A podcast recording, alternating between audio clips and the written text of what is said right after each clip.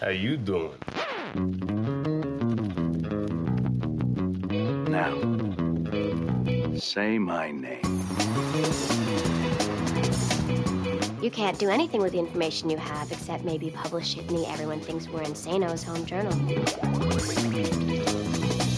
I come here to help, but y'all out for blood. I'm not answering no more questions. Salut à toutes, salut à tous, bienvenue dans un épisode et j'arrête le podcast série de l'ACS, l'association française de critiques de séries, en partenariat avec Binge Audio. Plus ou moins 30 minutes pour faire le tour d'une série, d'une tendance, des séries d'hier, d'aujourd'hui et de demain, en compagnie de la Dream Team des critiques séries. De la critique, du débat, de la mauvaise foi, des coups de gueule, des coups de cœur, mais promis, garanti, sans spoiler. Next one, next one, next one, next Whoa, one. wait, what? wait, wait, wait. What? What? That's the last one. Autour de la table aujourd'hui, la délicieuse Marie Turcan de Business Inside. Tiens. Salut. Le génial Pierre Langlais de Télérama C'est gentil, merci. et l'inénarrable Jean-Maxime Renaud d'Allociné. Salut Renan. Dans l'épisode d'aujourd'hui, on s'attaque à un genre phare que tout le monde adore détester. Rire enregistré, acteur en surjeu, décor en carton-pâte et van à la pelle, la sitcom est depuis quelques années tombée en disgrâce. La preuve, le roi de la sitcom Chuck Lorre est en train lui-même d'abandonner le navire avec Young Sheldon. Alors fini de rire la sitcom, tout de suite on autopsie un genre mort-vivant. Would you entertain evil thoughts? I don't think this part applies to me. Shh. I'm only nine years old. Most evil doesn't start till puberty. How about we lose the bow tie? Why? Look around, honey. No one else is wearing one. Perhaps I'll start a fad. Why can't we watch DuckTales? Because we don't learn anything. It's TV. We aren't supposed to learn. Vous ne l'avez peut-être pas reconnu, mais il s'agit de Sheldon Cooper, alias Young Sheldon, la nouveauté de Chuck Lorre qui débarque en ce moment aux États-Unis. Alors, chers amis, avant de commencer à disséquer la sitcom, est-ce que vous avez vu Young Sheldon? C'est quoi? Ça vaut quoi? Ça parle de quoi Pierre? Le premier épisode, en tout cas, qui a été d'ailleurs diffusé chez Canal Ouais, plus en série chez nous, euh, et le deuxième euh, donc Arrive euh, là. Arrive. Euh, c'est l'histoire donc de- à la fin des années 80, si je dis pas de bêtises, de notre ami Sheldon Cooper dans son enfance, euh, qui a 9 ans mais qui rentre au lycée, parce qu'il est un petit peu précoce le garçon. Mhm. Et donc comment ce type qui est absolument génial mais pas très adapté à la société et surtout à la jeunesse, va euh, trouver sa place dans ce bahut et va euh, essayer de devenir euh, bah, ce qu'il est dans la série euh, adulte, euh, c'est-à-dire euh, un personnage qui peut être extrêmement problématique, extrêmement drôle, euh, mais euh, aussi, espérons-le, attachant. Donc en fait, c'est une série dont on connaît déjà la fin. C'était une sorte de préquel, et je sais, Marie, que tu adores tous ces mots depuis la dernière fois. Prequel. on The prequel, yeah. On dit plutôt ça. Ouais. Moi, je suis, je suis au moins satisfaite d'une chose, c'est qu'on a une série avec un petit garçon qui est surintelligent et au moins il a le droit d'être super intelligent. Tu sais, c'est pas comme toutes les autres séries où tu as un gamin qui est censé être, euh, enfin, qui, qui parle comme un, un, un adulte de 25 ans. Tu, alors tu veux parler des c'est- ados de Stranger Things? Peut-être les ados de Stranger Things. Qui ont une maîtrise en Kierkegaard euh, pour gérer euh, l'Upside Down Pour ça, pour ça euh, intéressant. Après, euh, grosse facilité quoi dans le dans le concept, dans l'idée de qu'est-ce qu'on fait après Big Bang Theory? Bah faisons euh, faisons un petit Big Bang Theory bis avec euh, avec. euh, on lui fait prendre des mimiques, on lui on fait on va on va surfer un petit peu sur les sur les blagues, son inadaptation sociale, c'est quirkiness. Quirkiness, euh, Jean-Maxime, t'es d'accord avec ça? Oui, je suis d'accord avec ça. Moi, ça me fait surtout beaucoup penser à Malcolm. C'est en ça que la série est pas très originale, c'est qu'on l'a déjà vu plusieurs fois avec aussi The Middle. Voilà, on est dans un format vraiment équivalent.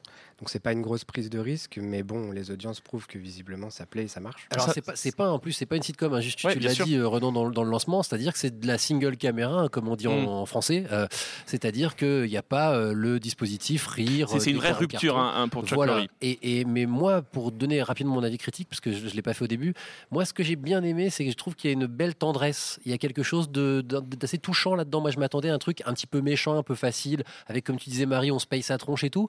Malgré tout, je le trouve assez immédiatement touchant, ce personnage-là, même s'il peut être détestable. Là où Sheldon Cooper, dans un premier temps, était vraiment fait pour, pour qu'on rigole. Et c'est qu'après qu'on s'est dit, ah, ce type-là, finalement, il est pas super bien dans ses baskets et du coup, il peut être émouvant. Donc Chuck Lorre aurait quitté donc le rythme de la sitcom. Est-ce que c'est moins drôle en fait, Young Sheldon, puisqu'il n'y a plus la sitcom? Ah, c'est clair.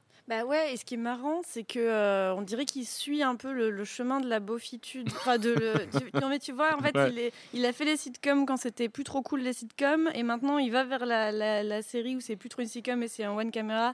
euh, quand c'est plus cool de faire ça et quand c'est un peu cool de revenir à la sitcom. Mhm. Donc on sait pas trop ce qu'il fait, et en même temps ça fonctionne parce qu'à chaque fois il a, il a, il a une espèce de recette miracle qui fait que euh, il sait, il, il sait avoir cette touche de bienveillance, cette petite touche de, de savoir prendre les bons personnages au bon moment. Euh, et, et donc, euh, même s'il va à contre-courant de son époque, à chaque fois ça fonctionne. On- on- on- il n'avait pas commencé exactement par ça, parce qu'il a fait une série pour Netflix juste avant, qui a été plutôt une cata, euh, Dis- Disjointed. Euh, Plutôt, oui. Ouais, Jean-Maxime, Ouais, toi tu l'as vu, je crois, Ouais, Disjointed. Disjointed, j'ai tout vu. Je me suis un peu forcé pour aller au bout. Euh, la Ça série, fait rire Marie Turcan que t'aies tout vu. Ouais, ouais, Peut-être Ouais. que tu avais consommé les, les substances qu'ils vendent dans la série pour pouvoir la suivre jusqu'au bout. Pas du mais- tout, mais effectivement, ça doit aider. Rapidement, de quoi ça parle Disjointed C'est Cathy Bates, hein, si je me trompe pas. Ouais, c'est Cathy Bates qui euh, tient en fait une, euh, une boutique euh, de marijuana en Californie. Oh Puisque là-bas, c'est légal, on peut avoir Hmm. une boutique de Ah bon, marijuana. d'accord, ça va mieux. Et elle gère ça avec son fils, avec qui elle a des relations un peu compliquées. Et puis, donc, on suit un peu tout. tout, tout- c'est un peu presque une sitcom de bureau, en fait, puisqu'on suit toute l'équipe qui travaille dans cette boutique. Et, et pourquoi justement il, il a changé ce format-là? Qu'est-ce que ça apporte le fait que ce soit pas tourné en sitcom? Et est-ce que celle-ci aurait, pu, aurait dû être tournée en sitcom pour que ça marche? Bah, elle est un petit peu, parce qu'il y a beaucoup de séquences euh, en dessin animé, notamment, euh, pour essayer de rendre la chose un peu plus moderne, sans doute. Euh, mais ça fonctionne pas du tout. Soit il faut faire une sitcom qui est vraiment une sitcom avec des vannes toutes les deux minutes. euh, Toutes soit, les deux secondes, tu veux dire? Euh, oui, toutes les deux secondes même. euh, mais, euh, mais, mais là, on est entre les deux, c'est ça qui marche pas, en fait, je pense. On- Chuck Lorre, euh, Ma- Marie le, le- le disait, c'est un peu la beaufitude. Et au départ, c'est comme ça, on, on pourrait le décrire. Ouais, sauf que là où Marie, je contesterais ce que tu as dit, c'est que tu as dit. Ah, attention, euh, critique, euh, tu, tu, tu, tu disais euh, il faisait de la sitcom quand c'était déjà plus cool d'en faire. Enfin, il en a fait euh, dès la fin des années 80, début 90, où c'était on ne peut plus cool de Oui, faire oui, de la sitcom. Il a, il a continué. Disons qu'avec Ouais, Big il Bang a Theory, continué. Il s'accroche. C'est un des derniers à s'accrocher au, au format. Ouais, parce bah, il en a hein. encore deux en cours, on en a trois même. Euh, ra- rapidement, si, si on, on- on peut, peut raconter le palmarès euh, Chuck Lorre, c'est quoi les, les grandes séries de Chuck Lorre? Donc c'est The Big Bang Theory, évidemment. C'est quoi Oui, d'autre? alors mon oncle Le Charlie remonte un petit peu. Bien Il sûr. a euh, commencé à écrire dans Roseanne, donc Ouais. euh, début des années qui 90. n'était pas sa euh, création, mais ouais, la, voilà, était. ouais. la sitcom numéro un à ce moment-là. Sibylle, Ouais. je, vais- je vais en rater un. Dharma et Greg, non? Dharma et Greg. Dharma et Greg, euh, tout ça, toutes ces séries. alors, Tout un patrimoine quand même aujourd'hui très fort de la sitcom. Euh, aujourd'hui, Chuck Lorre, il était plutôt associé à mon oncle Charlie, qui, on va le dire, est quand même une sitcom relativement beauf, hein, puisque c'est Ouais, vraiment. on est, on est dans ce totalement. mot. oui, on est, on est au-delà du relativement. Ouais. quand même. C'est-à-dire, c'est des mecs entre eux qui parlent de leurs problèmes de, on de peut bite. dire hein, ça pour. Big Bang Theory aussi, hein, ceci dit. On... Alors, on va le nuancer, ça, Marie. On va le Mais nuancer. bien sûr, parce que sous couvert. Non, non, non, non, non. Je, te- je vous vois venir, mademoiselle Turcan. Mais non, mais bien sûr que si. Ceci dit, il y a quand même quelque chose de beaucoup plus intelligent et de sympathique. Hein. Je dis pas qu'ils sont pas, qu'ils sont pas chouettes ces quatre garçons dans le vent, mais euh, mais euh, sous couvert d'être un peu moderne, on est on est dans les mêmes clichés, on est dans Penny la débile et euh, et, euh, et ces quatre justement ces quatre garçons qui sont au départ présentés comme des garçons inadaptés, mais au fait on se rend compte que la critique sous-jacente c'est quand même que le monde n'accepte pas les nice guys qui sont euh, trop sympas pour ce monde et qu'on c'est nous qui les comprenons pas et eux ils sont trop purs. Mais en fait, ils sont quand même très critiques à l'égard de tout ce qui leur ressemble pas. Euh, donc, Donc, euh, donc, je, je un- dis ça en ayant vu 10 Bien sûr. saisons. hein. Je, Série de misanthrope. je donc. les ai complètement, euh, je les ai bouffés ces, ces, ces épisodes. Mais, euh, mais, mais, mais voilà, il y a- il y, a quand même un truc très très très classique euh, qui, euh, qui est assumé par Chuck Lorre d'ailleurs. C'est peut-être ça qui fait son style Chuck Lorre, c'est le côté très classique, très euh, basique, presque de la comédie, Jean-Maxime? Euh, oui, dans la plupart de ces comédies, il y a quand même un truc en plus, euh, c'est qu'il donne, sauf dans Mon oncle Charlie et Big Bang Theory, ça a évolué, un beau rôle aux femmes quand même. Dans la plupart de ces séries, il y avait aussi dans les années 90 une maman formidable qu'il a faite, qui était un peu l'ancêtre de Mom dans les, dans les thèmes, dans les thématiques. Euh, qu'on n'a pas parlé, il y a Mom également. hein. Oui, il y a L'une Mom, de ses grandes réussites. Sont, sont des personnages féminins. Et en fait, oui, la plupart de ces personnages féminins euh, sont en plus assez âgés. C'est aussi le cas dans Disjointed. Euh, dans Mom, il y a quand même la plupart des personnages qui ont euh, plus de 50 ans, enfin entre 40 et 50 ans. Euh, et ça, dans la sitcom, en fait, c'est assez rare qu'on voit déjà des femmes qui soient drôles et euh, dans des rôles principaux, pas secondaires. Donc dans The, Big Bang Theory, qui est vraiment son gros succès, et je crois que le succès continue d'ailleurs euh, en ce moment, on est à la 11e saison, si Ah, je ils me sont toujours au-dessus de la fameuse barre des 10 millions de téléspectateurs. Et ils la franchissent très largement. Ils sont à 18 millions régulièrement et tout. Il n'y a que, si je dis pas de bêtises, hein, corrigez-moi, il doit y avoir que, euh, pardon, sur NCIS, qui est au-dessus. hein. Je crois que sinon, il n'y a pas d'audience plus forte. on parle quasiment d'un de blockbuster de sitcom, ils, ils touchent des millions euh, les, les- les acteurs. Est-ce qu'on continue de regarder? Pourquoi on regarde? Et pourquoi ça marche autant à votre avis? C'est quoi? C'est l'association euh, de- fan de série égale nerd, donc on se reconnaît tous dans ces personnages-là. Je vais pas revenir à un débat qu'on a eu euh, le mois dernier, mais je, je sens qu'il y a, peut-être aujourd'hui euh, une forme de nostalgie qui fonctionne avec, euh, avec les sitcoms. En gros, c'est le genre historique, c'est le premier. Enfin voilà, c'est Bien ça sûr, a historiquement, c'est le premier. Euh, même si on appelait ça tantôt soap, tantôt, tantôt sitcom à l'époque, mais, mais ce, cet enregistrement en public qui se faisait à New York, dans les studios de radio, Mm. avec les rires, etc. Alors euh, là aussi, il y a presque une émission entière à faire sur la nature du rire, parce que Chuck Lorre dit que lui, euh, c'est jamais applause, c'est jamais, c'est les gens rient vraiment. C'est de la captation de rire et c'est pas la fameuse euh, love box, la, la machine à rire, Voilà. qui est une sorte de un- mystère à Oli- à- dans le milieu de la série. C'est du public. Et donc, c'est vrai qu'il y a aujourd'hui, les, les bonnes sitcoms, surtout, sont tellement rares que quand on en a, c'est un vrai plaisir parce que c'est autre chose. Euh, c'est un rythme qui n'a rien à voir, ça va à 2000 à l'heure. C'est que des one-liners quasiment, c'est que des trucs où on doit rire à chaque réplique. Et c'est vrai que ça peut paraître vieux jeu et complètement, complètement à l'ouest par rapport au succès de Mhm. séries comme Louis et tout ce qui a suivi euh, les Better Things aujourd'hui et tout, qui sont d'une intelligence un milliard de fois supérieure. Mais c'est un genre en soi et qui fonctionne Ouais, encore. C'est rassurant. Tu te sens vieux jeu, Marie, en regardant The Big Bang Theory. Tu te vieux sens jeu, vintage un je peu me sens- En vrai, je me sens rassurée. Je me sens dans un petit endroit où je, je sais ce qui va se passer, comment ça va se passer. Je vais avoir deux, trois lignes qui vont me faire rire euh, pendant 20 minutes. Euh, Je Et 20 minutes, c'est parfois les épisodes euh, sans la publicité, c'est 15 minutes, 12 minutes Ouais, parfois. C'est vraiment. C'est court, c'est c'est de la consommation de base, mais qui est, euh, qui est intelligemment faite. Et ça, pour, on peut pas lui enlever. Euh, Il y a quand même quelque chose, pour réussir à, à- à toucher 18 millions de personnes, tu dois forcément toucher différents spectres de la population. Et c'est ce qu'arrive à faire Modern Family également, Qui est- n'est pas une sitcom. n'est hein. pas une sitcom, qui est une, une- un documentaire. Donc, il y a des personnages qui regardent la face cam. Euh, ça fait neuf saisons qu'ils sont là et, et ils arrivent quand même à. à- bah, c'est ta famille aussi. C'est une famille un peu différente, mais ils arrivent à transcender les barrières, je dirais, euh, et, euh, et à, et à parler au, au plus grand nombre. Et c'est pour ça qu'elles ont réussi à s'installer dans la longueur. D'ailleurs, elles sont sorties à deux ans d'écart, donc euh, c'était à cette période-là à peu près. Mais est-ce que justement la force de ces séries-là, c'est de ne pas avoir accentué quelque chose qui est en train de se perdre dans la série télé, qui est la fonction de quotidien? C'est-à-dire qu'on retrouve ces personnages semaine après semaine, parce que justement le seul intérêt, c'est de les retrouver. Ils n'ont rien d'autre à raconter, c'est un peu le, le- le rendez-vous. Est-ce que c'est comme ça qu'on consomme les sitcoms aujourd'hui, Jean-Maxime?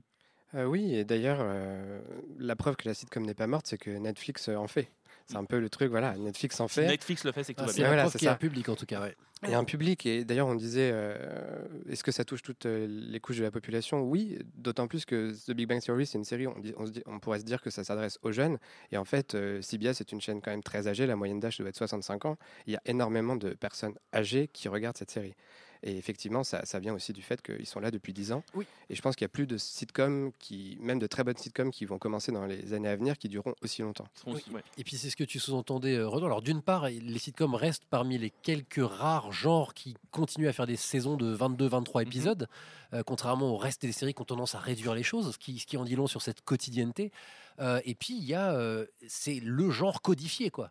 C'est-à-dire qu'il y a ces 3-4 décors, le salon, la chambre, le café du coin. alors c'est la cantoche pour The Big Bang Theory, ça peut être un bar comme dans How Met Your Mother ou un café comme dans Friends. Et et il y a finalement quelque chose d'hyper rassurant dans, euh, dans ce, ce truc qui est extrêmement codifié avec les virgules musicales, euh, les ouvertures de portes, les fermetures de portes, comme au théâtre de boulevard finalement. Et c'est vrai que c'est peut-être là que le public plus âgé s'y retrouve, c'est qu'effectivement, ce sont des codes qui datent de, du 18-19e siècle. Ce qui serait intéressant de, de- de regarder aussi, c'est la- comment survit la sitcom à l'ère du binge- du binge-watching. Donc, on, vous avez dit que Netflix en empare. On a One Day at a Time, c'est ça Et, la- et la fête à la maison 20 ans après. Voilà, et qui ont été des, des énormes succès. Alors, en même temps, on dit que ces séries-là nous plaisent parce que c'est un quotidien et qu'on revient chaque semaine les voir. Mais en même temps, euh, en même temps, les gens les binge-watch sur, euh, sur Netflix. Mais je crois que c'est pas binge-watchable. Je crois que en- enchaîner plusieurs épisodes, si. enchaîner plusieurs épisodes de The Big Bang Theory, enchaîner plusieurs épisodes de sitcom, on ne voit Je plus fait. que la mécanique. The Ouais, Big mais Bang si, si, Theory, je l'ai ah, fait. je l'ai fait et je, et je pense que les séries comme The Office et Friends qui sont, euh, qui sont sur Netflix en ce moment, euh, The Office c'est pas, c'est pas une Mm. sitcom, mais mais, euh, Friends, oui. ce euh, genre de, mais, euh, mais sont binge-watchés, très Oui. clairement. Et même en sortant de Netflix, euh, sur les chaînes françaises, Big Bang Theory, elle, a- elle a marché au bout d'un moment parce que Par euh, qu'il y a les différentes chaînes, oui, Énergie 12 et compagnie qui les diffusaient, diffusaient ça de 8h du matin à 14h. Sympa.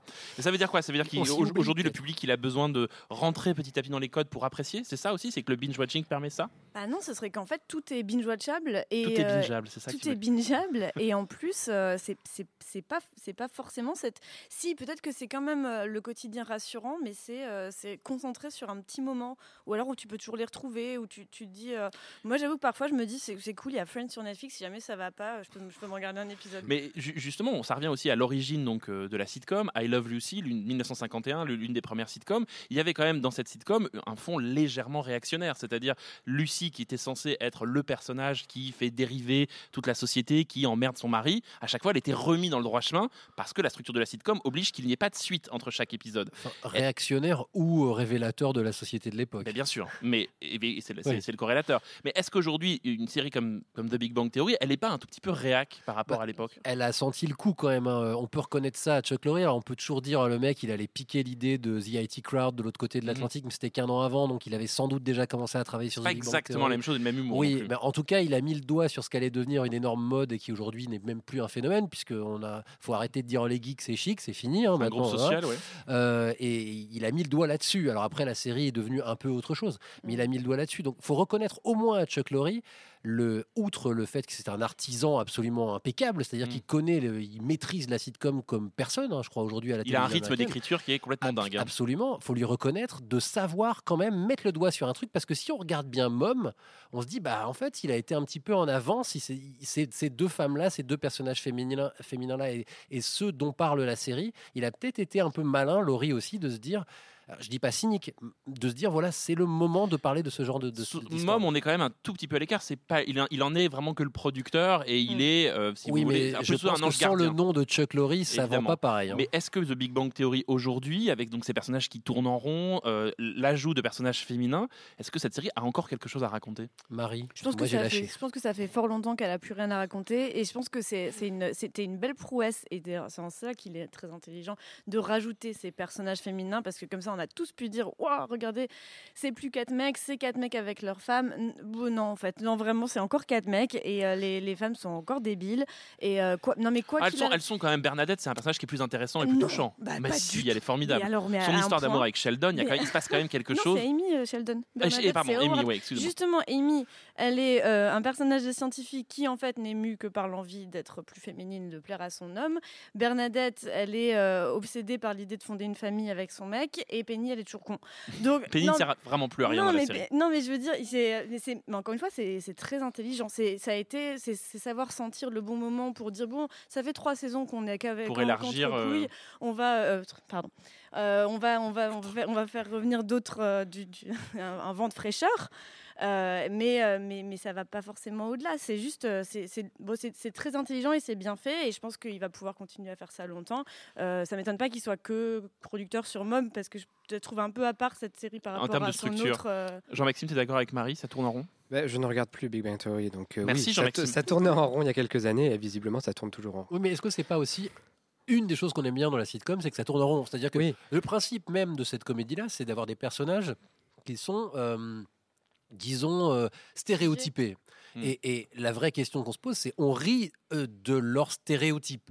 Est-ce que si on les fait évoluer, on peut encore rire avec ces personnages-là s'ils sortent des cases dans lesquelles ils ont été mis au début? Alors- Donc c'est bien un des enjeux centraux Bah, de la je trouve sitcom. que Friends, par exemple, a réussi à s'affranchir de, des, des stéréotypes du départ pour les faire, pour faire un peu évoluer ces personnages, quitte à les changer. C'était pas forcément une bonne chose et parfois c'était il un peu évolue quasi- incohérent. il n'évolue absolument pas les personnages de Friends. Mais bien sûr que Entre si. le premier et dernier épisode, il ne leur est arrivé quasiment rien, si ce n'est que Ah, Ils ont tous. euh, ils ont un enfant qui ne Chan- sert à bah, rien. Joe est devenu complètement stupide. il alors était qu'il- déjà non, devenu- Oui. il, non, il n'était pas Mais si. stupide. Il a, il- non, Ça, c'est ton fantasme, Marie, qui fait que tu as projeté sur Joey, mais il, était ouais, stupide. tu me connais si bien. Mais Je- euh, mais non, et euh, euh, Chandler a, a complètement changé également. Il y a quand même eu une, une modification on qui a- n'est pas la même dans les séries de, de, de Chuck Lorre. mais je crois qu'on n'a pas envie que les personnages évoluent en fait. Quand ça arrive, quand les sitcoms le font, euh, finalement ça passe mal et souvent ça les précipite vers la fin. Hein, Ah qui bah. Barney, Barney, Ouais. terrible erreur historique d'avoir fait changer Barney D'ailleurs, ils se sont rendus compte, ils ont fait rétro-pédalage à fond. Mais Barney, on fallait qu'il reste un gros macho lourdeau euh, bourrin. Dès le moment où ils ont voulu le faire rendre plus euh, sensible, etc., le faire tomber amoureux, etc., et ça marchait plus, quoi. Le problème, est-ce que c'est pas l'arrivée de nouvelles comédies qui sont des comédies plus trash, qui sont des comédies plus réalistes aussi? Et la question, c'est est-ce qu'on a envie de comédies réalistes, type Broad City, Louis, qui sont évidemment plus politiques? Est-ce que ces, ces séries-là, ces comédies-là, qui sont tournées encore une fois en une seule caméra, dans les rues, avec un dispositif moins théâtral, est-ce qu'elles n'ont pas tué la sitcom? Je non, pas, du tout. Ouais, non, pas du tout. Elle l'a peut-être tué pour nous, nous, euh, mais nous, les- le peuple de gauche, qui, euh, qui regardons des séries intellectuelles Nous, en peuple de mangeant du gauche. quinoa. mais sinon, euh, non, mais il y a 18 millions de téléspectateurs qui regardent Big Bang Theory Et chaque il y en semaine. a 600 000 Et, qui regardent Louis. Donc, Tout, et voilà, et tout autant qui regardent NCIS, et tout autant qui ont regardé Quantico et, tout, euh, et Grey's Anatomy. Donc, il faut, faut, faut, faut- Oui, remettre les choses dans sortir leur notre bulle, contexte. Voilà, un- un, tout petit peu. Ça ne nous empêche pas, nous, d'être critiques et de voir quand même une vague de nouvelles séries euh, qui ne, ne peuvent plus tomber sous le coup du saut de la comédie euh, à proprement parler. On- quand tu cites Louis ou, euh, ou, euh, Broad City ou Atlanta, ou, enfin, oui, ou Broad City, c'est bon, un peu plus drôle, mais c'est quand même toutes ces dramédies qui, qui C'est un mot qui est interdit. C'est un mot qui est interdit pas en ma présence. À moi, ma présence, je ne conçois pas la, dra- la dramédie. Parce que, bon, bref, ça, c'est un problème entre nous, Marie. D'accord, on en parlera hors micro. Euh, oui. Mais euh, quand même, il y a un problème aussi du côté des scénaristes, en fait, c'est que maintenant les jeunes scénaristes n'ont pas envie de faire de la sitcom. Du coup, elles se renouvellent pas. Ils préfèrent faire du Louis ou autre. Bon, pour le pour le coup, c'est pas un jeune scénariste, Louis, mais euh, Broad City, voilà, des jeunes scénaristes qui auraient pu écrire une sitcom, ils ont préféré faire une série du Cap que personne ne regarde. Euh, donc, il n'y a pas de renouvellement sur les grandes séries grand public. Pardon, j'allais suivre en disant, et en, en plus, à l'époque où la série, alors les Américains, ça fait un petit moment que- qu'il y a un prestige de la série télé, mais mondialement a obtenu un prestige, euh, les, les prix dans les grandes récompenses remis euh, à des sitcoms, c'est rarissime. Alors, euh, notre ami Jim Parsons, justement, on en a, on a eu quelques-uns. Les acteurs peuvent encore s'en Ouais. sortir, mais la meilleure série, c'est pas demain la veille que la meilleure série, ça va être une sitcom. Euh, euh, Modern a eu quelques prix, je crois. oui, voilà, les Mm. comédiens peuvent s'en sortir parce que c'est vrai que c'est un travail absolument remarquable. Euh, c'est un travail de technicien pur et dur que, d'être, que, jouer dans une sitcom, euh, qui n'est pas euh, d'ailleurs donné à tout le monde. Mais c'est vrai qu'aujourd'hui, le prestige, c'est euh, la comédie dramatique, appelons-la comme on veut. Mais en tout cas, c'est cette nouvelle forme où on ne sait plus trop, genre Atlanta et qu'on sort, on ne sait plus trop s'il faut rire ou pleurer. Et le problème ne vient-il pas du fait que la sitcom, on voit trop le produit, on voit la mode de production et pas l'auteur? Est-ce que c'est ça le problème? Là, je vous ai posé une colle, je vous vois réfléchir, c'est d'une beauté. non, je veux bien que tu développes ta pensée. C'est-à-dire que est-ce que le problème ne vient pas du fait que la sitcom, on voit le mode de production, le travail à la chaîne, la production face à un public, Mais tu le veux rendu dire que chaque dans semaine? notre époque, euh, on on n'accepte plus de, de voir ces grosses ficelles? Voilà. Ou est-ce qu'on et on privilégierait la forme de l'auteur, l'artiste, l'auteur qui est derrière la comédie? Mais pourquoi on pourrait pas faire une sitcom d'auteur? Pourquoi Ouais, il c'est pourrait ça, pas y avoir Parce que justement- Et c'est ce qu'a fait Louis C.K. pas exactement une c'est- sitcom. Alors, est-ce que c'est euh, Horace et, Pete. C'est un décor fixe, c'est je suis- c'est une sitcom d'auteur, alors qui est à moitié foutraque, Voilà. enfin voilà. Mais quand même, Mais il n'y a Ça pas ce démontre qu'on processus et, pourrait cette, casser et cette mise en avant de l'artifice, du système de production, ce qui est quand même, on l'a dit plusieurs fois, la sitcom elle est quand même extrêmement rythmée et structurée avec des phases très connues. Est-ce que Oui. c'est ça le problème aujourd'hui? Est-ce qu'on ne reconnaît pas? Il y a un problème entre l'industrie et l'auteur. Est-ce que la sitcom elle est trop industrielle pour être bah, une pour la critique en tout cas, je reviens à ce que disait Ouais. Marie, pour la Mm. critique. Ou alors c'est le fond qui suit pas. On est, euh, si on arrivait à avoir, avoir- avoir avec, avec cette forme de, euh, de dire quelque chose de politique, par exemple, tu fais Mhm. une sitcom euh, sur, euh, sur vraiment les années Trump, ça pourrait vraiment marcher. Si tu, fais- si tu fais Mais avec, est-ce qu'on accepterait les, les, les, les- la côté que le- artificiel? Ouais, ouais, je pense que la forme suive euh, ne serait pas du tout une barrière. Je pense Mais- que et je pense- alors? Et au contre, bah, c'est pas une sitcom. Oui, mais on n'en est pas loin quand même. il hein. manque, vraiment ce pas rire enregistré, ou en tout cas ce rire du public qui assume le théâtre, est quand même très important. Moi, Oui, j'y crois à quelque chose à la frontière entre le, stand-up politique et, la sitcom. À mon avis, ça peut, ça peut venir. Le et ça Carmichael. Show. hein. Mm. Oui. C'est ce qu'a fait le Carmichael Show, alors Ouais. qui n'est pas connu en France, etc. Ouais, ouais. Mais c'est des- c'est une famille assise dans un salon, pour dire les choses simplement, qui débattent de la politique. Mm. Qui débattent de politique. Alors ça, ça vient d'être annulé, hein, si je dis pas de Oui, bêtises. hein, ça, a été annulé. Mais, et puis c'est tellement, c'est c'est tellement pas exportable ni rien du tout, parce que ça, ça, ça cumule les défauts pour être diffusé en France. C'est une sitcom, c'est une black sitcom, donc c'est une famille Et afro-américaine. ça ne fait que des références politiques américaines, et Voilà, de, pop Donc, culture ça va être américaine. difficile de la voir chez nous. Est-ce que l'anomalie dans tout ça, dans Chuck Lorre, c'est pas Mom, donc qui est que produit par Chuck Lorre, qui raconte donc le quotidien à nouveau entre une fille et sa mère, toutes, deux en riab, et qui vont s'affronter euh, à chaque épisode, en tout cas tenter de devenir meilleur, qui est l'un des sujets phares de Mom, et qui est aussi une série quand même très politique. Est-ce qu'elle est féministe pour toi, Marie Mom? Ouais, ouais, et je pense que c'est la première fois qu'on a essayé de parler aux femmes, enfin que lui a essayé de parler aux femmes avec une de ses séries.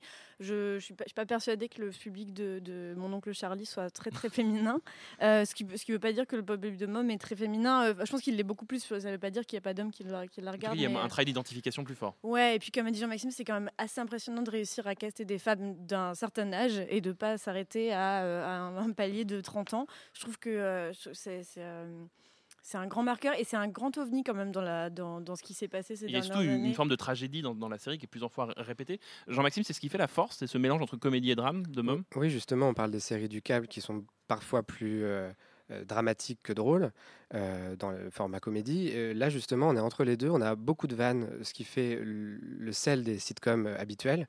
Mais on a aussi des moments vraiment durs où on rigole pas. Il y a toujours une blague qui finit par arriver au bout d'un moment, mais euh, voilà, des personnages qui meurent et on en parle vraiment. C'est pas un truc qui arrive comme ça euh, au- en fond. C'est des vannes plus trash aussi. Mm. Enfin, Il y a deux trucs qui, qui sont intéressants. Euh, à un, alors juste aparté, euh, qu'on- on parle de personnages plus âgés, mais quand même une des sitcoms les plus connues aux États-Unis, peut-être aussi dans le monde, c'est les Golden Girls, euh, et elles sont pas toutes jeunes. Euh, Il y en a eu d'autres d'ailleurs euh, ensuite.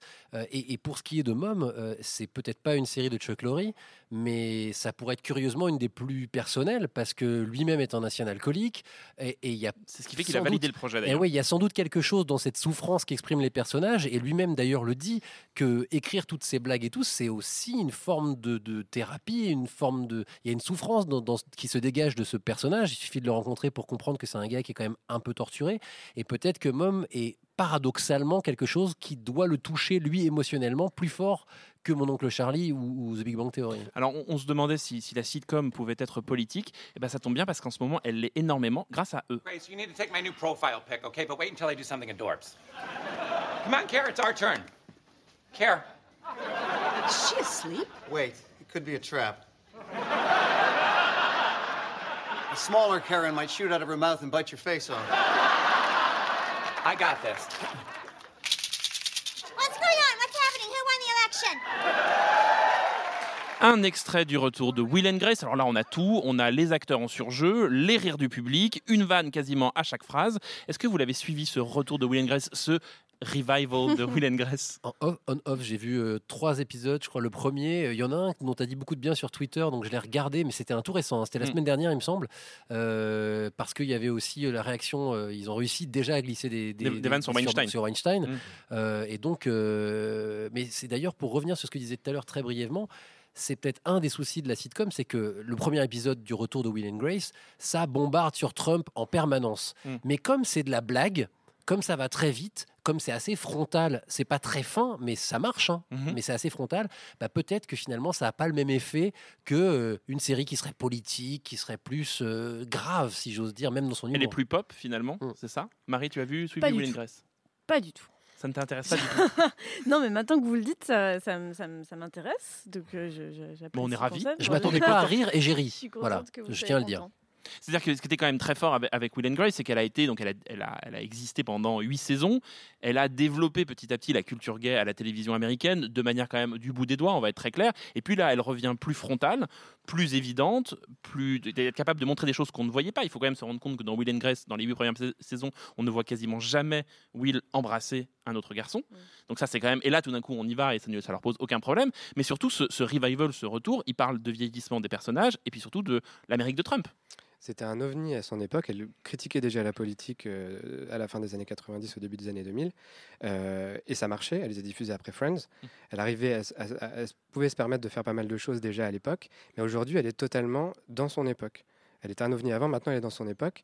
Et effectivement, ils peuvent se permettre beaucoup de choses, avoir des blagues assez trash euh, en politique. Et ça passe très bien parce que je pense que les gens qui regardent cette série, de toute façon, à la base, Sont acquis à la sont voilà, acquis, hein. c'est ça. Ouais.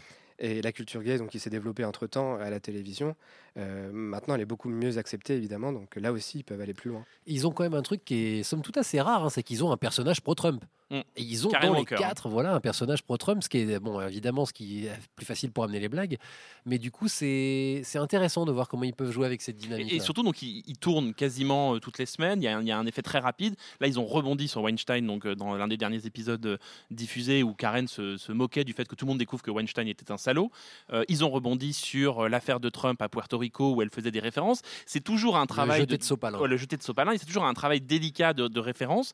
Est-ce que c'est justement ça la force de ces nouvelles sitcoms Est-ce que c'est pour ça que la sitcom est en train de revenir? C'est que l'actualité va tellement vite qu'aujourd'hui, on a besoin de séries hyper réactives. Et l'hyper-réactivité, c'est la sitcom, c'est la théâtralité. Et l'animation. C'était ce qu'on Mm. était en train de dire du coup. Voilà, finalement, vous êtes en train de me dire que Will and Grace, c'est la série euh, qui, euh, qui, qui sera politique, c'est la sitcom politique qu'on attend et qui peut réagir à l'actualité.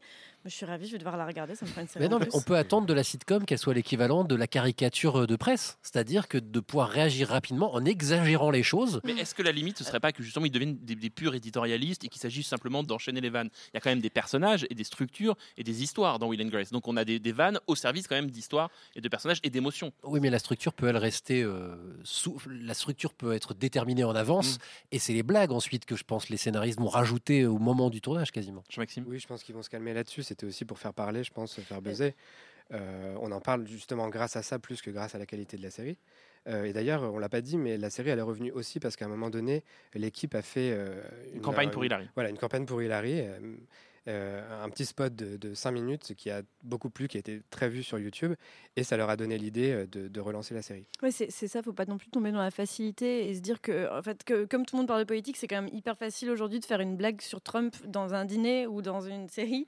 Euh, Les leurs sont quand même très très bonnes. hein. À chaque fois, elles sont Ouais. quand même très bien Ouais, écrites. mais, euh, oui, oui, je ne veux pas dire qu'elles sont pas bien écrites, hein, mais, ça- mais tu vois, le SNL en fait, en fait Mm. énormément tout chaque semaine. Donc, euh, je ça, ça vaut quand même pas une série comme Atlanta qui va te montrer ce euh, un quotidien et qui va te parler beaucoup plus de l'Amérique, euh, même de Trump, que, euh, qu'une qu'une série qui fera trois vannes euh, que ton oncle pourrait faire au dîner. On en parlait tout à l'heure pour le, le- le fait que Netflix s'intéresse à la sitcom. Alors, l'argument de Netflix, c'est de dire sitcom, Netflix est le lieu de toutes les séries, donc il fallait s'intéresser à tous les genres, d'où la sitcom. Ça a commencé avec La fête à la maison 20 ans après, qui est la série préférée de Pierre, évidemment. Absolument.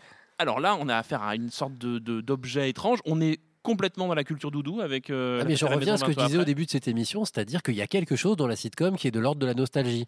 Et là, ça joue à fond là-dessus. Et d'ailleurs, Will and Grace joue aussi là-dessus, et il y en aura d'autres, euh, des, des retours de sitcom. comme Will and. Grace, c'est pas exactement Rosanne. nostalgique. C'est-à-dire qu'il y a quand même un, jeu. De, ils ont vieilli, ils sont moches. Non, ils non, sont non, mais chiants. nostalgique au sens où, et je suis désolé, il y a une partie importante du public de- du, du Will and Grace d'aujourd'hui qui est le public d'origine. Donc il y a, et, et- et au sens nostalgique aussi, au sens où c'est des séries, euh, moi je, je- ça, ça, c'est bien, ça me rajeunit, mais j'ai grandi avec Friends. C'est-à-dire que c'est aussi un genre qu'on regarde peut-être plus tôt que euh, les drames euh, complexes. Mm. Et voilà, on regarde très vite des sitcoms.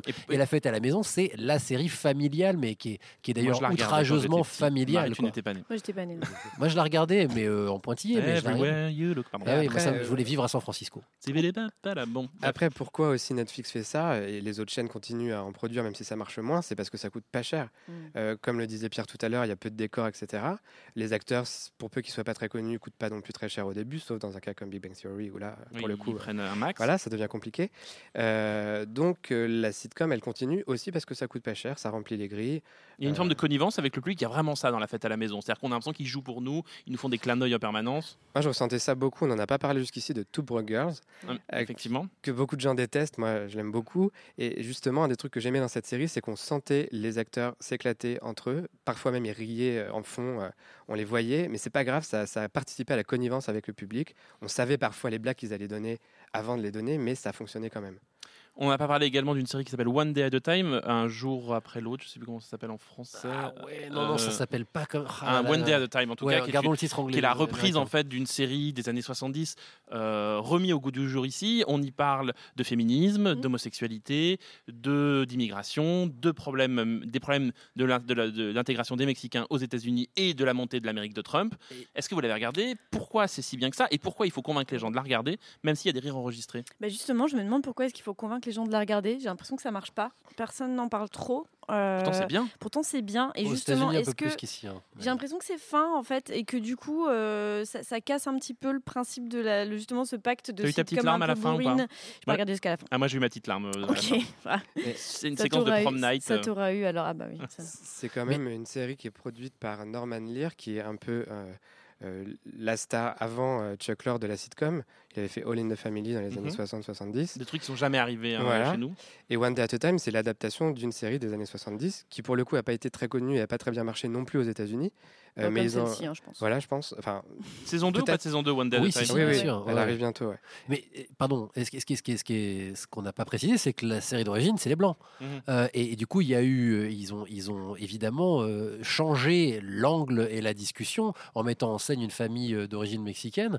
Et d'ailleurs, je crois que ça a fait des petits parce que j'ai lu récemment qu'il y a une autre sitcom, je sais plus laquelle, mais qu'on connaît pas en France, qui va être aussi euh, colorée, si je me permets, si je peux me permettre l'expression. Et ça, c'est une manière de rendre la sitcom donc plus politique, en tout cas de sûr. raconter des quotidiens, de diversifier les quotidiens qu'on a racontés. Évidemment, pas la peine de faire de la politique et, de, et qu'ils avancent le point levé en disant c'est pas possible la situation des immigrés aux États-Unis. Le fait de mettre en scène la- leur culture, Et le quotidien. les débats qu'ils ont socialement, euh, les relations dans la famille entre les parents, les enfants, les grands-parents, etc., c'est déjà en soi un geste politique. Oui, et il faut que ça parle de. C'est pas, c'est pas comme les séries d'antan de, de Jeffersons ou euh, le Cosby Show euh, où, où ils étaient tous, tous, tous whitewashés. C'est Cette, cette expression de tu as des personnages noirs mais qui ne parlent jamais du fait qu'ils sont noirs. Cosby Show, c'était vraiment ça. Là, l'intérêt, c'est quand c'est vrai, c'est vraiment qu'en fait, on, on accepte que les personnes De sont revendiquer la couleur niche. et de euh, ouais et même mais, ouais, mais même c'est même pas d'une niche, c'est de dire, bah, en fait, on est on est comme ça. Arrêtez Mm. de faire semblant, arrêtez ce concept de euh, on voit pas les couleurs. Non, c'est pas vrai. On voit les couleurs et on va on va en parler. C'est ça qui est plus moderne. On- on- avant de terminer ce podcast, on est, ce podcast, pardon, on est obligé euh, de poser la question AB Productions, qui est un peu le trauma français. De la France, ouais. De la France, AB Productions, c'est de la sitcom, c'est pas de la sitcom Bah si, ça en. Normalement, c'est pas de la sitcom. C'est pas de la sitcom, il n'y a pas de public. C'était pas tourné en Il n'y avait public. pas de rire. Si, il y avait des rires en boîte. Il y avait des mais qui rires n'avait en pas de boîte, sens, mais puisqu'il n'y avait pas de vanne. Voilà, il n'y avait c'était- pas de C'était quand vanne. même génial. Ça ne cherchait pas. Ils ouvraient la porte, ça faisait ah. Je fais ah bon, ça devait être drôle comme ils ont ouvert la porte. Ça ne cherchait pas vraiment à être drôle. Mhm. C'était pas une sitcom. Par contre, en France, on a quand même eu, on l'a un peu oublié, Maggie, qui était un peu le seul exemple de, de sitcom qui était adapté C'était vraiment d'une sitcom. calqué sur les sitcoms Ouais, américaines. hein. c'était une adaptation de la H. sitcom Maude. Euh, oui, H, effectivement. Elle voit Qui souvent est rouge, hein, avec elle ça bouge, euh, ouais. Maggie, on est sous le charme, évidemment que tout le monde s'en souvient. je connais, ouais, ouais, ça me dit vraiment Mais rien. euh, Maggie, il y avait H, la- le début du stand-up. Pourquoi aujourd'hui il n'y a plus ça du tout en France Il n'y a pas de savoir-faire. Ouais. Il y a pas de. Tu, tu parlais des jeunes qui veulent pas faire de sitcom, mais je pense qu'il n'y a pas de savoir-faire à la télé française. Il n'y a pas de tradition du- de la sitcom. Il n'y a pas d'espace. Il n'y a pas Il de y a pas de case horaire. en France. Non, mais pas en de vrai. Ça fait mais- 10 ans maintenant qu'on arrête, de- qu'on On pas de pourra dire en que mettre les une. séries Il n'y a pas de série arrivent. en France. Mais y a les des- séries françaises n'arrivent pas. C'est- Non, mais c'est vrai, il y a, il y a- il y a- y a pas. On avait l'impression qu'il y aurait plein de créneaux, plein de, plein de. de- de- il y a- Et puis ça, ça c'est a embouteillage sur les mêmes créneaux. Mais oui, il n'y a plus de nouvelles séries. Ou y a alors il y a des- t'as des mini-séries. Ça fait quoi Il y a eu plein d'appels d'offres pour créer des 26 Demain nous appartient, plein de Marie. chaînes. TF1, Soap. OCS fait C'est des, fait des séries, mais personne ne les regarde. T'as TF1 qui fait des appels d'offres pour faire des sitcoms, on n'en a jamais vu le jour. M6 aussi. Mais est-ce que la sitcom n'a pas été remplacée par la shortcom, Camelot, Mes chers voisins De Camelot, ça, a 20 ça a 25 ans, Renan. Alors, euh, ça parents mode d'emploi Non, mais disons que Oui, le oui, format, oui, oui. le format, euh, parce qu'en fait, la shortcom, c'est du, c'est du faux format court. Ça remplit une case de sitcom, donc Ouais. il pourrait très bien balancer une sitcom à ce moment-là. Oui. C'est juste que je, je, je pense, en plus, tu, tu citais Maggie et tout, que les gens qui regardent la télévision française ont l'âge de connaître très très bien Maggie, Mm. et que du coup, ils diraient, mais c'est un vieux, enfin, peut-être qu'ils y retourneraient pas. D'ailleurs, en même temps, peut-être qu'ils y retourneraient. Faudrait tenter, hein, ça se trouve, ça cartonnerait. Mais on a Revival de auteurs, Maggie, euh, on lance l'idée. hein. On a des Tout le monde auteurs sort- tout le monde est de- mort. on a des auteurs de théâtre qui sont quand même, euh, ouais, qui font plein de pièces de boulevard qui cartonnent en plus. Euh, pourquoi Toi, tu vas nous vendre pas une sitcom d'écrire- avec Amanda Lear. Je, je le sens. Je pensais plutôt à Chantal là-dessous, mais euh, voilà. Ça on pourrait très bien faire ça aujourd'hui. Pourquoi pas? Ça trouverait son public, j'en suis sûr. Merci Pierre Langlais de Télérama, Jean-Maxime Renaud d'Allociné et Marie Turcan de Business Insider. C'était Renan Cro de Cinématiseur. On se retrouve la semaine prochaine dans un épisode des Jarrettes pour faire le bilan d'un village français. D'ici là, merci à Bristar pour la technique, merci au public de l'antenne. On se retrouve la semaine prochaine et d'ici là, abusez des bonnes séries. Next one, next one, next one. Next Whoa, one. wait, what, wait, wait, wait. What? What? That's the last one.